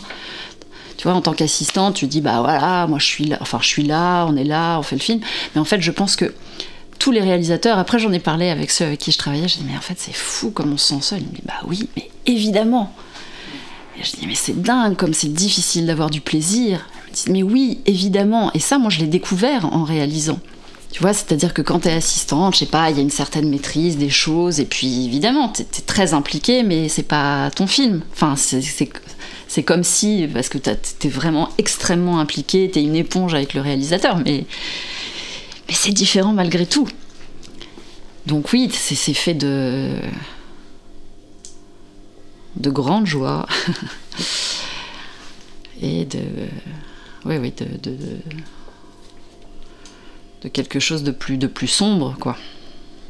Quel est ton rapport au sport? Il n'est pas très régulier, mon rapport au sport. Non, mais j'aime les films de sport. Enfin, j'aime euh, j'aime les personnages de sport, j'aime les sportifs, j'aime l'idée, euh, j'aime la mentalité, j'aime tout, j'aime les coulisses du sport. Ça, j'adore ça. Après, moi, mon rapport au sport, il est. J'en ai toujours fait un peu, tu vois, mais j'ai jamais fait quelque. Je me suis jamais accroché vraiment à quelque chose. Il y a un film de sport à conseiller. J'ai pensé, j'ai pensé à cette question en venant ici et je dis ah bah oui, je dirais que j'ai fait du vélo pour venir. c'est mon, sport. et euh, t'as un film de sport à conseiller ou pas? Euh, Moi j'aime beaucoup The Wrestler. De Darren Aronofsky? Ouais. Euh, et bon Raging Bull, hein, j'aime Scorsese. ouais voilà. Un mot pour décrire le film Pearl? Extrême. Par son corps, Léa Pearl, comme tu l'as dit tout à l'heure, elle crée un autre elle-même, une sorte d'autre moi. Est-ce que tu fais de même avec le cinéma ou quand tu filmes, t'es toujours toi-même? Je suis terriblement moi-même, je crois. Euh, non, mais il y a quelque chose qui t'échappe complètement. Enfin, tu vois, c'est-à-dire euh, sur le plateau, tu, peux être. Euh, enfin, tu n'es que dans, dans, ton film, donc je crois que t'es terriblement toi-même parce que justement, tu ne, fais, tu ne mets plus du tout les euh, comment dire, euh, tu mets plus du tout les, les filtres que tu peux mettre dans la vie, de calme, de d'une certaine probablement euh, politesse, enfin politesse dans le sens de, bien faire attention, de ne pas froisser, etc. Je crois que quand, enfin moi je crois que quand je réalise, c'est vrai, je pense que j'ai un côté où je bah voilà, faut faire le film, donc coûte que coûte, tu vois. Donc ça, je, je, je, pense que je suis, au fond, je suis comme ça. Parce que là, c'est le moment où tu t'exprimes le plus, en fait, où, c'est ta passion qui. Puis c'est ta vie qui en dépend, quelque part. Tu as vraiment cette impression-là, tu vois, tu as ce rapport-là, quand même, au film. Et que dans le. C'est toi, en fait, une partie de toi, quoi. Oui, bah, tu vois, en plus, en fait, c'est très difficile, je trouve, le métier de réalisateur, parce que, en fait, finalement, euh, on réalise peu tu vois, entre le temps de l'écriture, du financement, etc. Enfin, il y a des réalisateurs qui arrivent à tourner tous les ans, mais ils sont peu nombreux quand même. Et tu te dis, mais c'est ton métier, c'est ton moyen, ton moyen d'expression. Et en fait, tu, as tu ne peux pas t'exprimer comme tu le voudrais. Donc évidemment, je pense que quand tu es sur le plateau, tu vois, il y a quelque chose qui a besoin de sortir parce que tu voilà, il y, a urgence à, faire, il y a angoisse à réussir, euh, mais non pas aux yeux des autres, mais tu vois, pour toi de te dire euh, j'ai voulu ça et maintenant on est là et donc c'est ce moment et donc il faut le réussir. Et puis je crois qu'il y a cette, pour moi, il y a eu en tout cas une espèce de recherche comme ça de plaisir que j'ai pas trouvé sur le plateau, enfin que j'ai eu du mal à, trouver, qui était, c'était, c'était, c'était compliqué, tu vois, de se dire, en fait, j'aime, enfin, depuis toujours, j'ai envie de faire du cinéma. Ça fait longtemps que je porte ce film, je suis ici et je n'arrive pas à savourer ce moment parce que parce que c'est un mélange de, de plein de choses, de, probablement de peur, d'angoisse, probablement de, de, de, Puis t'es pas surpuissant, t'es pas Dieu, quoi, tu vois, donc tu dois faire avec tous les éléments que tu as là, et quelquefois c'est compliqué. Tu vois, par exemple, quand moi je me suis retrouvée face à Julia qui était mal, parce que euh, parce qu'elle n'était pas dans la scène euh, ou même pas dans la journée, tu vois, où on devait tourner des choses parce qu'elle était trop mal. Et là, tu dis, oh, mais ça t'échappe complètement. Tu peux rien faire. Tu peux rien faire. Tu vois, donc tu trouves des subterfuges de découpage, de machin, de trucs, mais ça devient laborieux, tu vois. Tu te dis, il y a, y a, plus d'évidence. Tout est un travail de chaque seconde. Donc ça, c'est difficile. Pearl refuse les injonctions de la société. Quelle est l'injonction la plus importante que nous érige notre société? De nous taire. Et en même temps, le silence n'est pas euh, comme tu faisais au début oui. Ben non, c'est autre chose. C'est-à-dire que là, la, société, enfin, je pense que là, ce qu'on nous demande, c'est de ne rien dire, c'est d'accepter. Après, s'il y avait des voix euh, qui, se, qui se levaient euh, euh, et qui tenaient un discours fort, qui, qui, nous tenait, qui, qui, qui où, l'humain était respecté, enfin, je, moi, je, suis, je suivrai. Mais là, on nous demande tu vois, comme on essaye de faire taire les manifestations, comme on essaye, comme on, ne parle pas des choses. Euh, voilà, moi, je, je, trouve qu'on ne se fait pas suffisamment entendre. Quel est ton rapport au corps en général? Bah, c'est mon, mon, sujet de prédilection. C'est un sujet que j'aime et que j'aimerais encore euh, creuser, que j'aimerais encore travailler. Euh, à ton corps. À mon corps. Euh, je sais pas, c'est un corps. Euh, c'est un corps. Euh, j'ai l'impression que c'est un corps entre parenthèses en fait. Euh, c'est-à-dire qu'il est à la fois évidemment corps de femme, mais tu vois, je, je, je ne me sens pas. Enfin, je ne revendique pas une féminité extrême, etc. Je, je, je suis mère, mais je ne sens pas que je suis un corps de de mère. Enfin, tu vois, c'est compliqué, je trouve, le, le rapport à son corps. Je crois que c'est pour ça que je parle du corps des autres, qu'il m'intrigue parce qu'il est multiple, etc. Mais, mais il m'intéresse. Euh, comme il m'a intéressé dans Faccia d'Angelo, tu vois, quand je, euh, parce que euh, c'était le corps d'un boxeur dans le film, c'était le corps de mon père mime euh, dans le film aussi. Donc c'est se dire qu'est-ce que devient ce corps. Donc c'est des corps d'athlètes quelque part.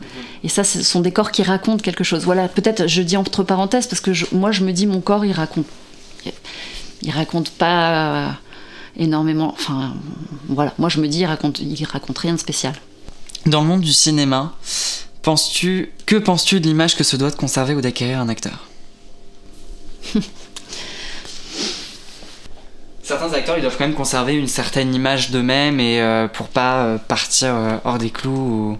bah, alors ça je sais pas. Moi je crois que les grands acteurs c'est ceux qui justement se mettent en danger et, sont en tant qu'acteurs c'est-à-dire dans leur personnage peuvent aller où le film les mène, enfin où le réalisateur veut les mener, où ils acceptent d'aller, mais j'ai l'impression que après, l'image, si c'est, je sais pas, euh, on se dit c'est une image euh, toute lisse ou une image de punk systématiquement, je pense qu'on se fatigue. Ce qui est beau avec les acteurs, c'est que tu te dis, c'est. Voilà, c'est sans cesse une matière euh, qui bouge, qui se transforme, quoi. Et c'est ça qui est, qui, est, beau. Donc, tout à l'heure, tu parlais du fait que tu étais actrice. Tu as été actrice dans plusieurs longs métrages. Tu as incarné des rôles comme dans La douleur en 2017, euh, dans Camille Redouble, dans Demain et tous les autres jours, dans Nulle part Terre promise. Qu'est-ce que ces différents tournages ont changé ta vision de réalisatrice? Et est-ce que ça a changé ta direction d'acteur? Bon, je suis pas vraiment actrice. Hein. Je, l'ai toujours fait pour des copains alors. Hein. non, mais je me suis, je crois que vraiment, à chaque fois, j'ai accepté parce que j'étais en confiance avec euh, le réalisateur ou la réalisatrice et que et que ça m'amusait beaucoup de, de, faire ça, mais je me sens pas du tout actrice. Mhm ce soit clair. Mais après, ça m'amuse. Euh, en fait, ça a changé. Euh, oui, j'étais heureuse de le faire parce qu'évidemment, d'être devant la caméra, bah, c'est un autre rapport. C'est-à-dire que tu vois aussi. Euh, bah, tu as, juste une autre, un autre point de vue. Euh, vraiment au sens euh, physique, géographique du terme, tu as un autre point de vue sur l'équipe. Donc en fait, d'être là, tu vois aussi comment travaille l'équipe, tu vois comment travaille le réalisateur. Je, crois qu'en tant qu'actrice, c'est pas là où, où ma, direction d'acteur a été aiguisée, si je puis dire, parce que, parce que je crois que j'avais, j'avais, ça m'amusait, mais j'avais quand même le super le track. Donc en fait, euh, je, je pense que je faisais un peu, je voyais pas très bien ce qu'on me disait, mais je, voilà, je le faisais. Néanmoins, euh, en direction d'acteur, je pense que j'ai plus appris auprès des réalisateurs, euh, justement, auprès d'Emmanuel Finkiel, de Bertrand Bonello, de Noémie, qui ont des façons absolument radicalement différentes d'être avec les acteurs, mais qui justement toi tu te dis tiens je prends un peu de ça je prends un peu de ça puis après tu fais ta sauce et puis toi comment tu sens les choses aussi très souvent sans réfléchir d'ailleurs c'est plus euh, t'es nourri euh, enfin moi j'ai été nourri par les autres par les films que j'ai vus et aussi par ceux avec qui j'ai travaillé et, puis voilà il en ressort euh, cette chose que je peux pas nommer mais enfin en tout cas la manière dont, je travaille ouais. quel type de réalisatrice es-tu? Exigeante d'assistante réalisatrice Euh, non. non, peut-être autre chose pour euh, assistante réalisatrice. Euh, impliquée? D'accord, ok. D'actrice? Inconsciente. Est-ce que tu pourrais Est-ce que tu aurais des conseils à prodiguer à un étudiant? D'aller sur des tournages, de travailler.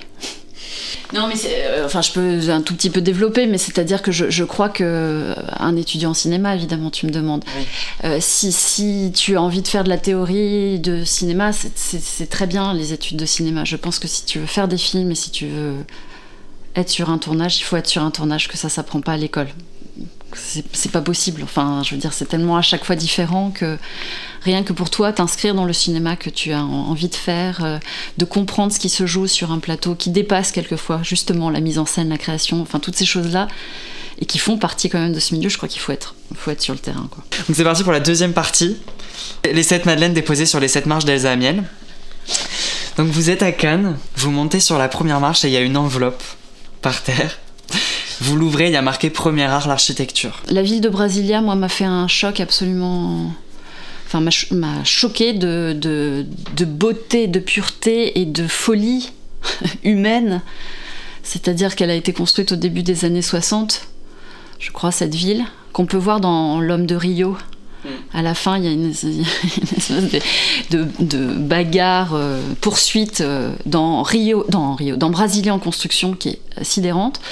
Euh, sidérante parce que c'est quand même, ça a été construit au, milieu de la forêt, à partir d'un axe. On dit on va faire une route comme ça et une route qui croise, et à partir de là, on va penser la ville.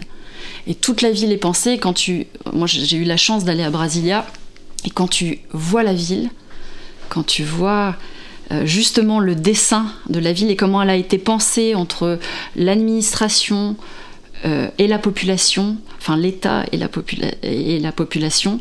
Enfin, c'est unique, je crois, et, et Niemeyer est un, est un architecte que j'aime beaucoup, euh, voilà, dans la, dans la pureté des, des lignes. Donc tu montes sur la deuxième marche, et là tu as une deuxième enveloppe sur laquelle il y a marqué deuxième art, la sculpture. Giacometti. Euh, ça, c'est un, un, ce sont des sculptures qui m'ont. Euh, tu as appelé ça les Madeleines, mais je crois que c'est vraiment un des premiers, d'une des premières expositions de sculptures dont j'ai le souvenir en tout cas. C'était en Suisse, et c'était, euh, voilà, j'étais. Il y a quelque chose de très angoissant dans la maigreur, dans le mouvement de ces sculptures, et puis il y a quelque chose aussi qui qui, est très puissant euh, dans la simplicité de la forme. Enfin voilà, je, parle beaucoup des purs là entre architecture et Giacometti, mais ce sont des, des, des, formes comme ça qui, qui, me. Je trouve encore une fois qui, qui, te laissent la place de projeter des choses. Et puis dans, dans une ligne comme ça, que tout ce que ça, tout, tout l'univers que ça t'apporte, où ça te trans, et où ça te transporte. Tu montes sur la troisième marche, là il y a une autre enveloppe avec marqué troisième art, les arts visuels, qui regroupent à la fois la peinture et le dessin. Euh, euh, de la croix. Sur la quatrième marche, il y a une autre enveloppe avec marqué quatrième art, la musique. La musique, euh, elle m'emmènerait de Léo Ferré à Janis Joplin. Un titre ou pas? Plusieurs titres? La mémoire et la mer. Et euh, Janis Joplin, Cosmic Blues. Sur la cinquième marche, c'est le cinquième art, la littérature, qui regroupe la poésie et les romans. Et tout ce qui se rattache à l'écriture. Jack London. Euh, la littérature américaine. Beaucoup. Euh, et principalement, ouais, Jack London, là, je trouve que c'est vraiment une merveille. Et, et Hemingway aussi. Et un roman? Euh, Jack London, ce sera Martin Eden. Et Hemingway, ce serait. euh, euh, le soleil se lève aussi. Ensuite, il y a la sixième marche. Normalement, c'est les arts de la scène qui regroupent la danse, le théâtre, le mime et le cirque. Mais comme du coup, tu as déjà répondu à la question sur le mime, euh, je vais te poser une autre question. C'est une recette de cuisine. D'accord. Euh, c'est quel art le... L'art culinaire. Ouais, mais il est, il est dans les. Je sais, On sait je pas, crois pas. Non, je crois pas. hein. On le considère pas comme le 9e art. Euh, une, re- une re- une recette de cuisine. Euh, les polpettés. Les polpettés sont des boulettes de viande. C'est italien. sont des boulettes de viande euh, euh, bœuf. euh, euh, bœuf haché, pardon, euh, veau haché et chair à saucisse. Et si tu veux, pour moi, ça a longtemps été un fantasme parce que dans les génériques de Scorsese, très souvent, il y avait la recette des polpettés ou une recette que sa mère faisait pendant le tournage, etc. Et, je sais plus dans quel film, mais en tout cas, il y a vraiment écrit la recette. Peut-être dans un court métrage de Scorsese, et comme il fait souvent apparaître sa mère, voilà, je, la cuisine. Et donc pour moi, ça a toujours été un, fantasme, c'est polpetté, c'est polpetté. Et un jour, je me suis dit, tiens, je vais me mettre à les faire. Et donc je fais des polpettés. Bœuf haché, veau haché, chair à saucisse, euh, du pain de mie trempé dans du lait, un œuf, sel, poivre et un peu de fromage. euh, de fromage. Tu fais les boulettes, tu les fais revenir dans l'huile. Quand elles sont un peu rosées, euh, quand elles sont un peu prises comme ça, tu mets la sauce tomate et tu laisses mijoter pendant une heure. Et sur la septième marche, c'est le septième art, mais du coup, tu as déjà répondu à la question. par- Enfin, tu m'as envoyé en tout cas euh, tes réponses. Tu as choisi trois scènes. qui est la scène d'ouverture de Casino, qui est sortie en 1995. La scène d'ouverture de Persona de Bergman, qui est un film sorti en 66. Et une scène du film L'homme qui en savait trop de Hitchcock sorti en 56, la scène de l'opéra. Ouais. Quand as-tu vu ces films ou avec qui Alors, Casino, alors je l'ai vu au cinéma, au Havre, avec ma mère, à, sa sor- à la, sortie, à la sortie du film. Personnage, je l'ai vu, je dirais tardivement, je l'ai vu quand j'avais 18 ans. Euh, je l'ai vu en VHS à l'époque. Et oui. Euh, et seul. Et L'homme qui en savait trop, je l'ai découvert enfant, je sais pas à quel âge, en VHS, en français, chez mes parents. Pourquoi ces trois scènes-là? Qu'est-ce, Comment elles influencent euh, ton art? Parce que c'est vraiment des scènes très éclectiques. Bah, je, je crois que ma cinéphilie, elle, elle naît euh, assez jeune. Enfin, quand j'étais enfant, euh, j'ai- j'ai- je regardais des films, et j'aimais regarder des films, et je voyais quelquefois 100 fois le même film. Je pense que L'homme qui en savait trop est un des films que j'ai le plus vu dans ma vie, avec Le Corsaire Rouge de Robert Siodmak. Je sais pas si tu as vu ce film, qui est un film mineur de Robert Siodmak avec Burt Lancaster, mais qui est. euh, je l'ai revu encore il y a deux jours. Enfin, tu... c'est-à-dire, c'est vraiment un film que j'adore, mais parce que ça touche à l'enfance, quoi. Enfin, à mon enfance. Euh, et L'homme qui en savait trop, je, pense que c'est un, des films d'Hitchcock que j'ai le plus vu et que j'ai vu très jeune.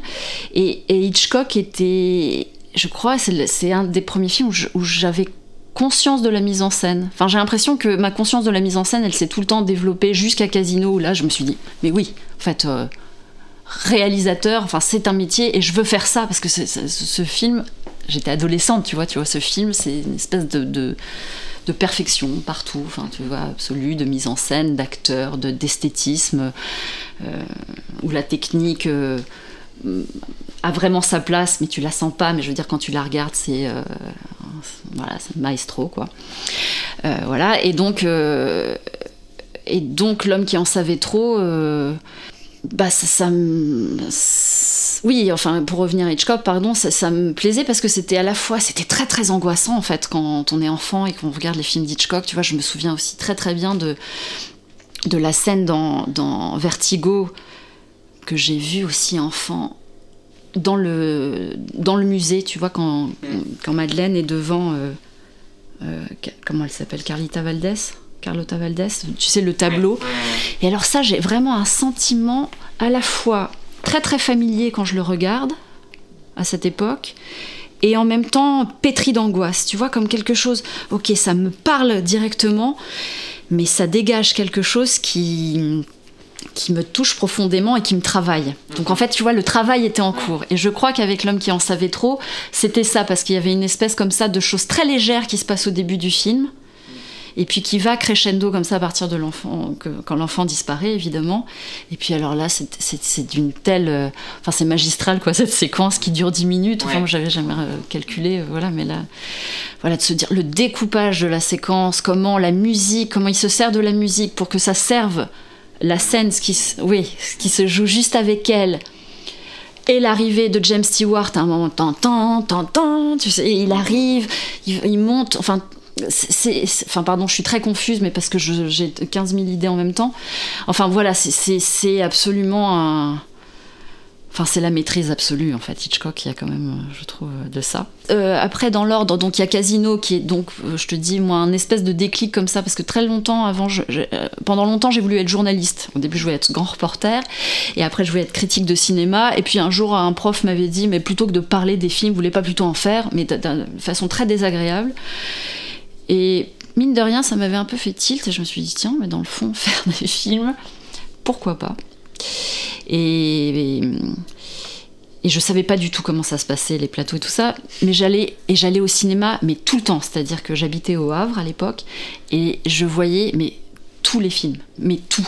Tu vois, enfin tout ce qui sortait là-bas, tu vois. Je, à un point, je regardais un peu ce qui était sorti ces années-là. J'ai vu des trucs complètement improbables, mais je les ai vus, quoi.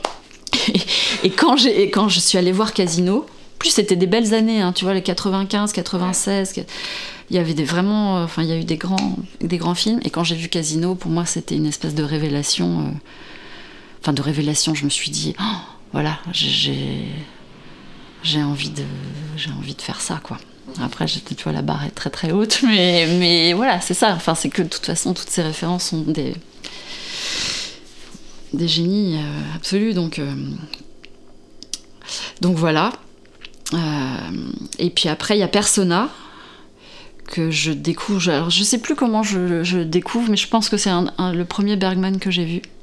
Et là, je suis saisie, bah oui, dès le début, parce que bon, le thème me plaît évidemment, mais, mais dès le début, c'est-à-dire que ça parle en si peu de plans, en, non, pardon, il y a beaucoup de plans, mais je veux dire avec des plans très très courts.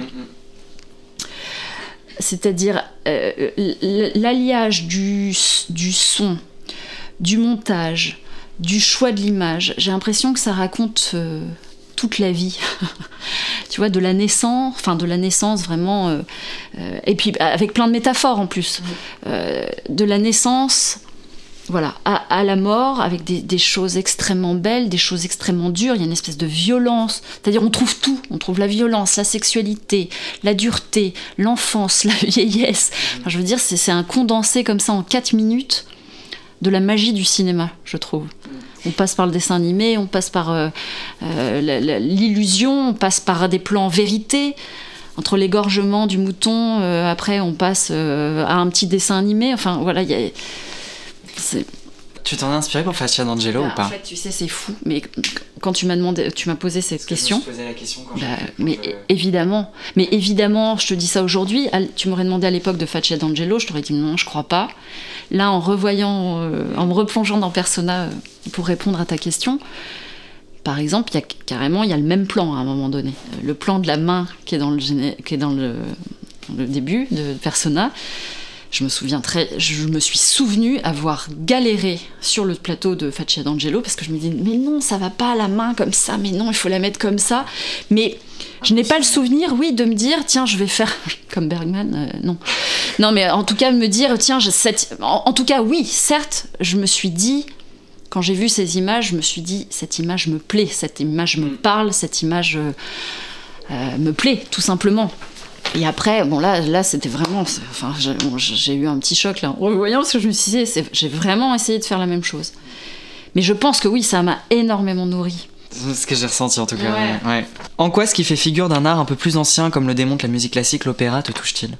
Dans les scènes que tu as choisies, il y a de la musique classique, il y a de l'opéra. Et en quoi ah. cet art qui est un peu plus, euh, plus ancien te touche-t-il? Non, je pense que ça me touche parce que, en fait, moi je suis assez sensible à la musique, mais qu'elle soit classique, moderne, euh, je suis assez sensible à la musique en général.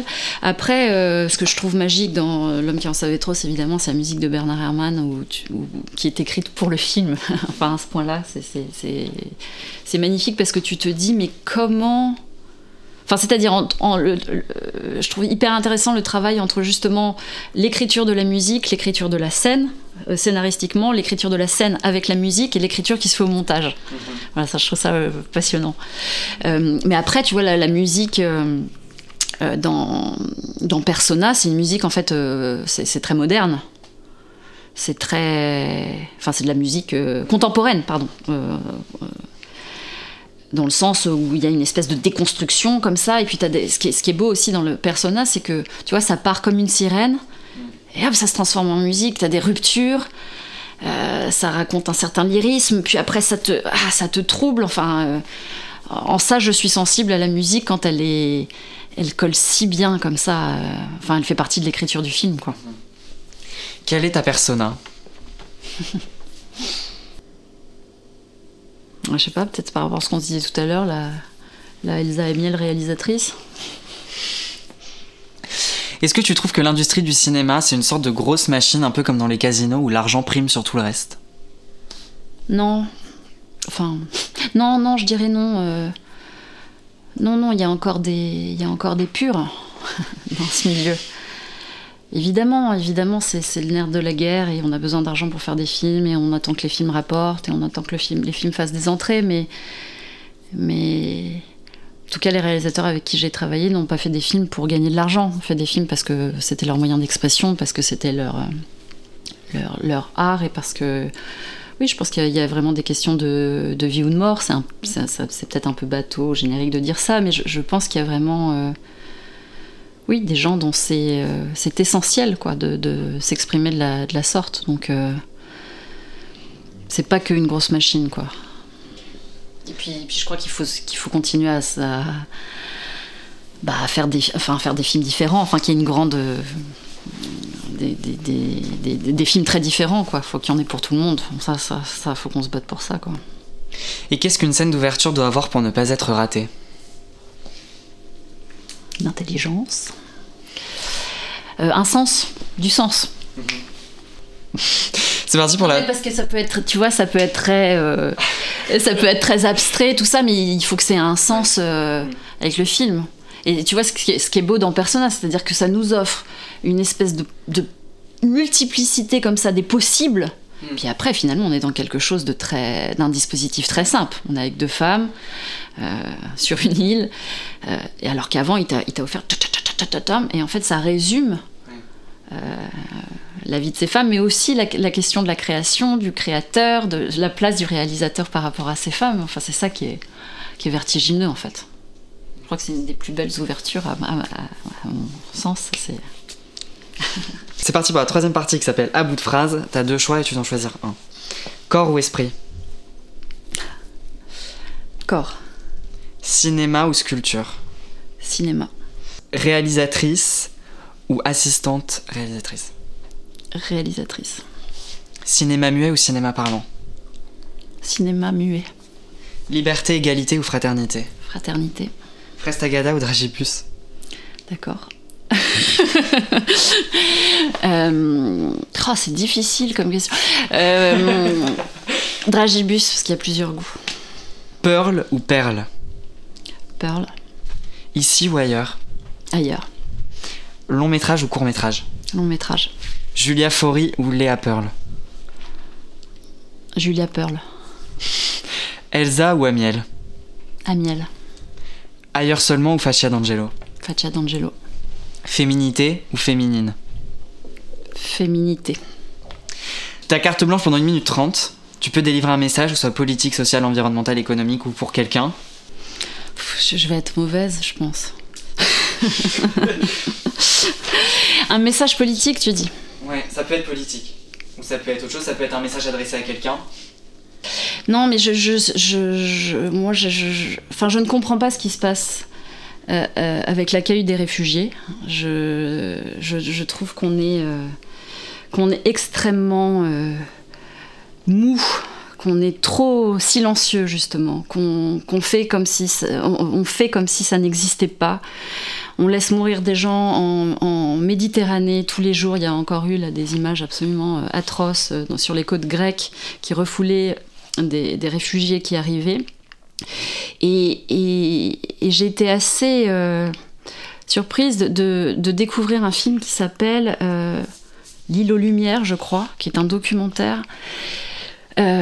qui raconte comment un bateau avait été affrété par Kouchner à l'époque, qui était un jeune médecin, euh, avec l'aide du gouvernement, euh, pour aller aider euh, les boat people en fait qui se trouvaient en perdition dans les mers de Chine.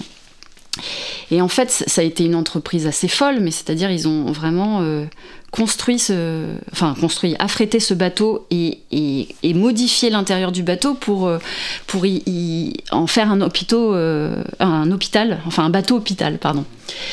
Et donc ils sont partis avec des médecins, des jeunes médecins, avec un photographe, avec euh, Kouchner y était évidemment, euh, et ils sont partis en mer de Chine dans l'idée d'aller aider euh, justement tous les réfugiés vietnamiens qui arrivaient, qui étaient euh, basés sur une île, pardon, je me rappelle pas du nom de l'île, mais donc pour apporter un secours médical, humain, juste humanitaire, une action humanitaire. Et, le film est, fabuleux parce qu'il montre comment ça, paraissait fou à l'époque et pourtant ça s'est fait. Ils ont sauvé les gens qui étaient sur cette île en leur prodiguant des soins, en les ramenant en France, en leur prodiguant des soins. Et après, comme le bateau était affrété là-bas, euh, ils ont eu l'autorisation de, ramasser les gens qu'ils trouvaient en, en mer, de faire monter les gens qui étaient en mer et de les ramener en France. Et la France les a accueillis, ces réfugiés, comme des héros, en leur disant vous êtes les bienvenus, vous êtes ici chez vous.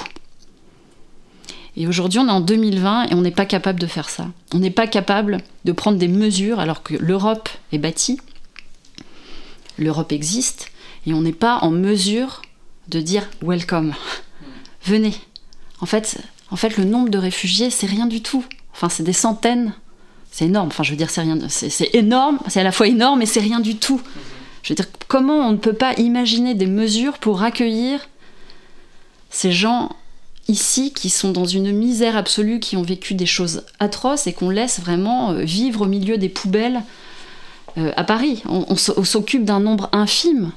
Donc il y a- le problème ici, c'est-à-dire un problème euh, sanitaire, humanitaire d'accueillir ces gens, et puis il y a cette situation en Méditerranée qui me semble littéralement impossible.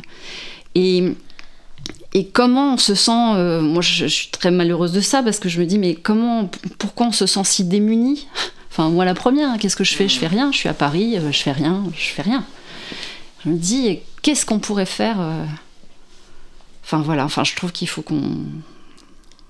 Enfin, c'est facile à dire, hein, il faut qu'on se bouge, et puis voilà, puis après on va retourner à notre vie et tout ça, mais, mais c'est une situation qui politiquement, moi, me, me sidère et, et m'attriste, quoi.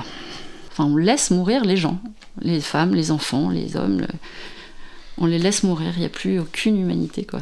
Ça, c'est... c'est- Bon, voilà. Merci beaucoup Elsa Amiel. Avec plaisir, merci beaucoup.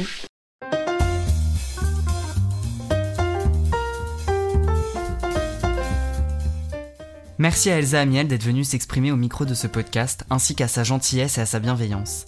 Merci aussi à Gauthier Fragnat pour la prise son, ainsi que Marois Bendaoud pour la communication qu'elle ne cesse d'engendrer pour Paris Vision Libre. Merci aussi à David Valigny pour le magnifique générique composé pour l'émission. Merci aussi à vous qui écoutez ce podcast. Continuez à dérouler la bobine avec moi. Pour plus d'informations, rendez-vous sur la page Instagram qui porte le même nom que l'émission.